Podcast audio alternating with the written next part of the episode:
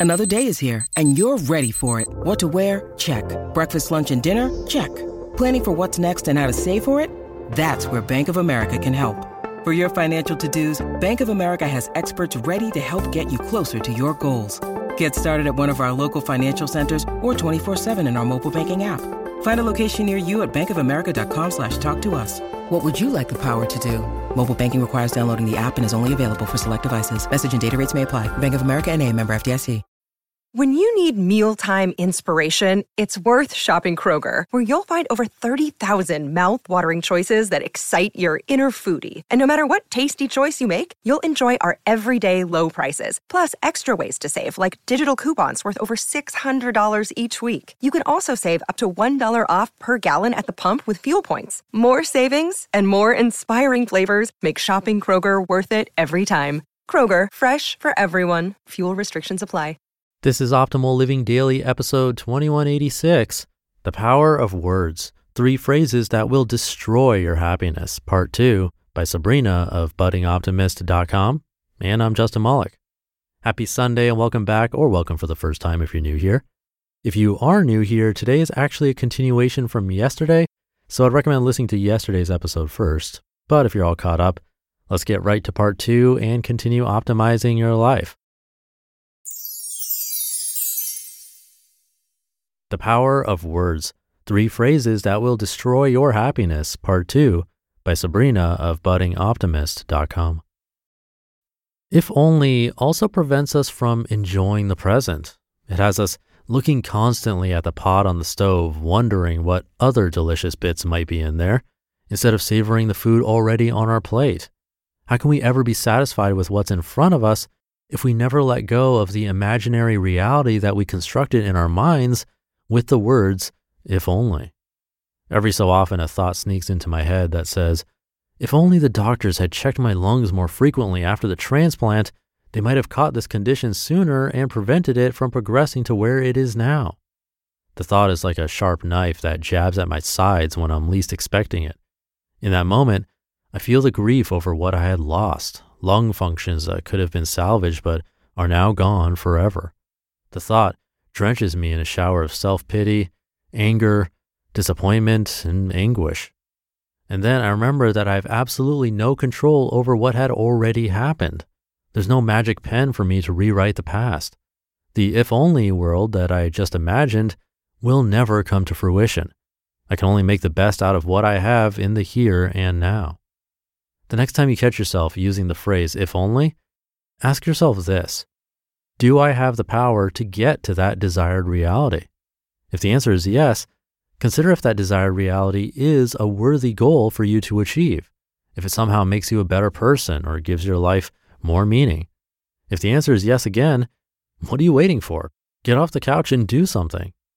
If the answer is no for the first question, don't let yourself dwell on what could have been or might have been, if only. It's time to get over that regret and start enjoying your life now. And number three, not now. When was the last time you said the words not now? Did it go something like this? Not now, I don't have the time. Not now, I'm not ready. Not now, I can always do it later. You get the idea. Not now frames some form of explanation to justify why we can't dedicate ourselves fully to the present moment, why we turn our backs on the things we secretly know we should be doing, be it we're too busy, too tired, or as much as we hate to admit it, too lazy. Not now used to be my go to response when people asked why I wasn't writing. I'd always wanted to write. I had told close friends and family that my goal was to write. And deep down, I knew that I needed to write consistently to get to that goal, but I never committed enough time and energy to actually write. For me, writing was something that I had tucked away in a drawer neatly labeled someday. The thought of taking it out of that drawer was always dissuaded by reasons that started with the words, not now, reasons that look exactly like the ones you heard a few paragraphs ago. But the truth was, I had always had the time. We all do when we really push ourselves to make room for the things we view as a priority. I was never going to be ready enough. Ready meant perfection in my book, and perfection, as we all know, is unattainable. And if I was truly honest with myself, I knew the later in my excuse was a moving target that would never come. As time went by, I started to feel a discord inside of me whenever I used the words not now to explain why I wasn't writing. I felt like a hypocrite for calling myself a creative soul when I did close to nothing to justify that self view. The words not now had created a fortress of excuses that had confined me to the status quo, and I was miserable inside it. Then the excuses fell apart. There was a series of events that first opened a crack in the wall, and slowly the excuses crumbled away bit by bit. I'll share the details of these events in a future post, but just know that by the end, I looked in the mirror and said, Why not now? And I began writing for my blog the very next day. I have felt this renewed sense of passion and purpose ever since. It's a deep contentment that goes far beyond just mere happiness that I never knew existed until now.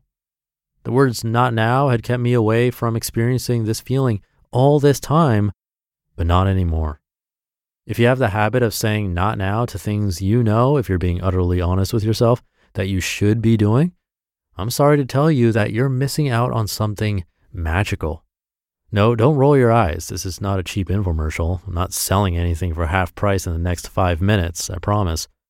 I just want you to know, as a person who used to be trapped in the fortress of not now, the world outside its walls is a much happier place. So why not now? Remember, change takes time. If any of the three phrases I mentioned here is a regular in your vocabulary, don't be disheartened if you can't immediately stop yourself from using them. Words and thought patterns are ingrained in us. We can't easily change them as if we're changing outfits. I still find myself using these phrases from time to time, but the difference now is that I am aware of how they affect my feelings of happiness.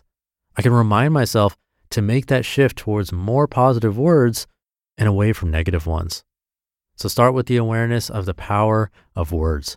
The simple act of taking notice of what you say to others and to yourself will build a foundation for change to happen. It will take some practice, but change will come. You just listened to part two of the post titled The Power of Words Three Phrases That Will Destroy Your Happiness by Sabrina of buddingoptimist.com. And thank you again to Sabrina. Yesterday, I talked about the external locus of control, and the last phrase today was the opposite, really not now, is what's in our control. And I agree, that one can really get us stuck in an unhealthy pattern when it comes to our habits and routines. But the first step to all of this is what she said at the end awareness. Catching ourselves can be difficult. We often say or do these things without even knowing it. So, getting someone else to help you catch it, or really taking time to practice, maybe even meditate a little, can go a long way. So, let me know how it works for you.